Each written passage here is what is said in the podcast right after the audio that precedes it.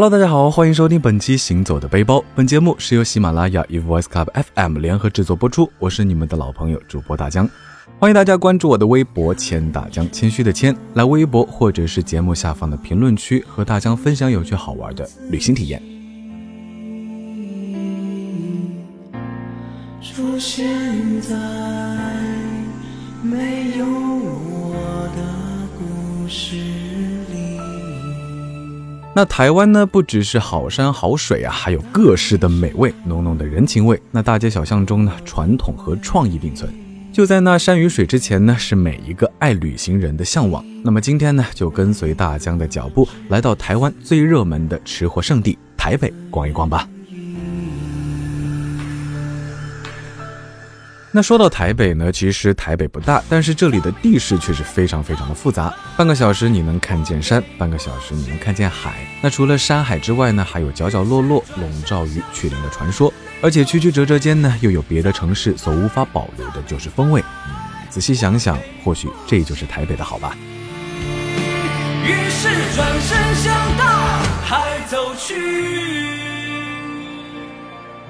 那既然来到了台北，那又怎么能不到西门町呢？这里的氛围呢，给大家一种什么都不做都能漫无目的的四处逛一下午的感觉，也能找到隐匿在巷子中的古着店、潮牌店和网红甜品店。那大江在淘潮牌的时候呢，看到了一家做成巴士造型的松饼店，叫做松饼巴士，将传统的鸡蛋仔做成蛋卷皮的样子，然后里面加入冰激凌呀、各种水果点心。啊，说实话，大家看到的时候就忍不住走进去买了一个芒果冰激凌鸡蛋仔。那整个松饼冰激凌虽然分量很大，但是吃下去不会觉得太过甜腻，反而有一种清爽的感觉。嗯，或许是大江比较能吃的原因吧。不管笑的心情吞吞吐吐的笑那西门町永远不变的呢，就是现代商场和传统老街总是可以毫无违和感的交融在一起。街口永远灯火辉煌的 LED 屏上，又挂着最新的电影宣传。那转个街角的清晨，还能看到请妈祖过炉的传统景象。在西门町，再传统也不会过时，再标新立异也不会显得另类。所有的理解或者是不理解呢，都可以在这里握手言和。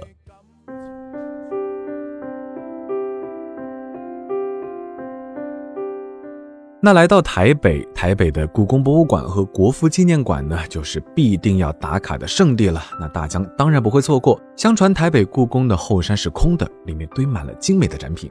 那台北故宫每隔一段时间就会更换特展的内容，可能换上几年都不会重样，因为咱们中华的好东西实在是太多了。那台北故宫精致，就连储物柜上都贴着花鸟虫鱼。从朕知道了系列开始火起来的故宫周边，也带动了大陆各个博物馆的文化创意风潮。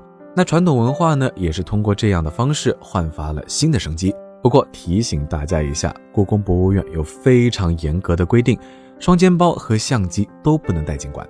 那馆内大部分呢都是大陆游客，游览展馆的同时，可以到 B 一楼买纪念品的地方逛一逛。据说里面什么小白菜挂坠呀是最有名的。那大江挑了半天呢，最后还是放弃了小白菜挂坠，选择了三 D 明信片。每张明信片都非常的好看。买完之后呢，还可以到隔壁的故宫邮局寄出，五天左右呢就能够到大陆。那大家还没有回到家的时候，朋友就已经收到了。说实话，有点后悔没有多寄几张。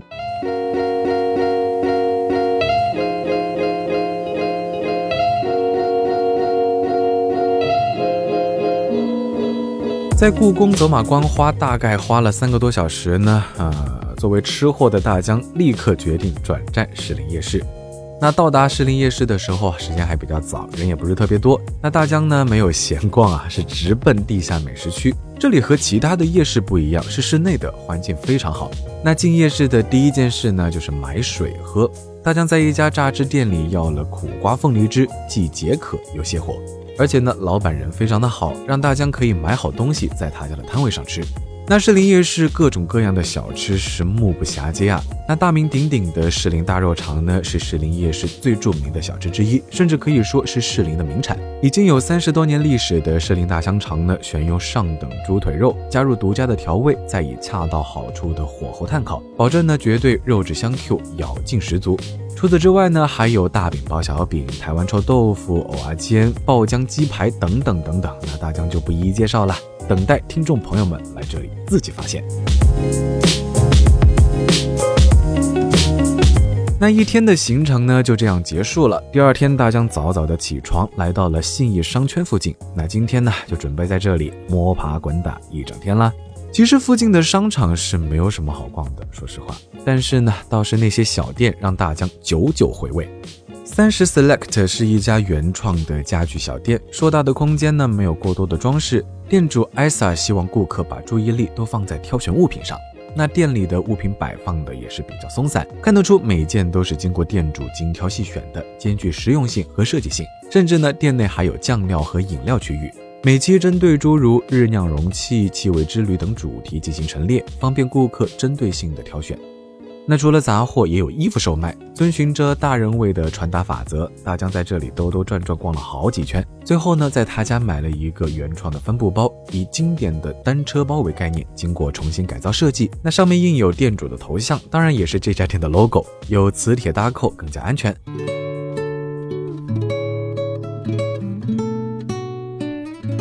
那出了这家店，大江去体验了一下世界吉尼斯纪录最快速的电梯——台北一零一大楼电梯，三十八秒即可直达八十九楼的观景台，在八十九层观景台可以俯瞰台北市，美景尽收眼底。那还没来得及好好看一看台北的夜色呢，天就已经慢慢的黑了。台北的夜生活呢，有着丰富的面貌，大家可以去找一个 live house 听场小型个人音乐会，也可以窝在诚品书店里与书中人物相会。当然，也可以去一零一观景台上，在台北的夜景前打个卡，到此一游。其实呢，或许也可以考虑一下这个大江从当地人那听来的方案，以一碗地道的牛肉面开始美好的夜晚，到台北近郊的阳明山上欣赏不一样的美景，最后呢，找一家温泉旅馆，在热气氤氲中消除一天的疲劳，为明天的旅程充饱电。密度就这样刚好。那大江的晚餐呢？计划是要去鼎泰丰吃，兜了个圈找到了鼎泰丰啊，门口又是人山人海啊，日本人、香港人非常的多，拿了号要排半个小时左右。那等位的时候，服务员送来了点菜单，于是呢，大江就在上面这个勾一勾，那个圈一圈，点了一大堆。进到店内呢，大堂非常的宽敞，餐桌也很多，边上隔着玻璃窗，看到师傅们正在忙碌的包着各色的小笼。广告上写着米其林一星肯定的餐厅，那因为事先已经点好，所以上点心的速度非常的快。两百八十新台币的绍兴醉鸡呢，有着淡淡的黄酒香，鸡非常的嫩，但是说实话，味道没有上海的鼎泰丰好吃。那蟹粉小笼三百四十新台币一克十个，皮薄褶多，蟹粉醇香，口味鲜甜。还有虾肉蒸饺、虾仁烧麦、千层油糕、赤豆松糕、鲜肉粽子等等。那其他的呢，还是等听节目的你来发现吧。说实话，大江的胃是撑不下这么多美食了。这里的景色像你变化莫测。这样的午后，我坐在九份的马路边。到了台北之后呢，总觉得周围的城市只要两个小时以内都能到，都是大台北的范围。那趁着在台北的最后一天，大江去到了九份。九份的老街呢，总是让人想到好吃的阿婆芋圆、草子稞，还有那总是阴雨绵绵的天气。来到九份，放眼望去，尽是九拐十八弯的小路和绵延不绝的阶梯。夹道中呢，五花八门的小店非常多，假日时总能吸引着络绎不绝的旅人到此一游。然而喧闹的人生呢，却丝毫未减雨天为这座山城老街增添的几分惆怅。游览九份老街呢，首先需掌握三横一竖的秘诀，这样才能在诸多小道中穿梭自如。建议听众朋友们啊，多走几步阶梯，随处绕一绕，你就会发现专属九份街道的怀旧之美。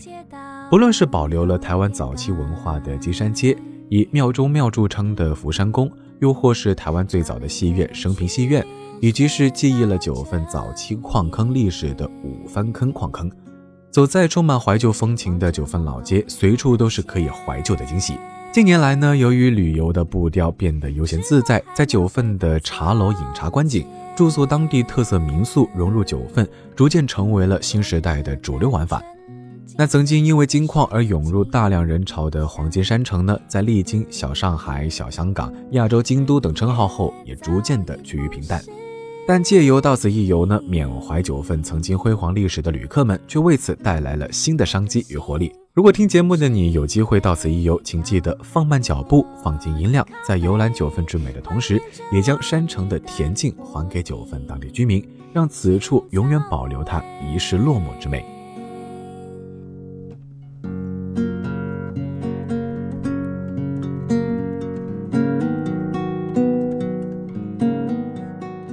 九份山城除了老街的各式小吃外，茶叶馆及咖啡厅林立，任君选择，且大多有不错的观景平台，可以让游客们休闲一下午。那大江在这儿呢，也是建议在黄昏的时候造访，先找个地方品品茶或者是咖啡，看看晚霞，等待黑夜来临，然后再去逛老街。老街呢，一定得晚上逛，气氛比较好。那彩金潮退去之后的九份，本已落寞。但是在侯孝贤导演的名作《悲情城市》的加持下呢，再度掀起了怀旧情节而复活。想当年呢，它可也是媲美香港的旧金山，繁华热闹。那大江这次还去到了黄金博物馆，体验了淘金过程。黄金博物馆由昔日台湾金属矿业公司办公室整建而成，是台湾第一个生态博物馆。黄金博物馆诉说着金瓜石的矿业历史和文化，让现代的人们也能体验到金瓜石昔日的繁荣光彩。好了，那本次大江的台北之旅呢，到这里就结束了。虽然没有玩的头头是道，但也算是逛了个大半。就像生活一样，想要快乐就必须懂得取舍，不然可是要累死人的。好了，欢迎大家关注我的微博“千大江”，谦虚的谦，来微博或者是在节目下方的评论区给大江留言互动，来和大江分享有趣好玩的旅行体验。我们下期节目再见啦，拜了个拜。而你也早已不是你，我的心是一杯调和过的咖啡，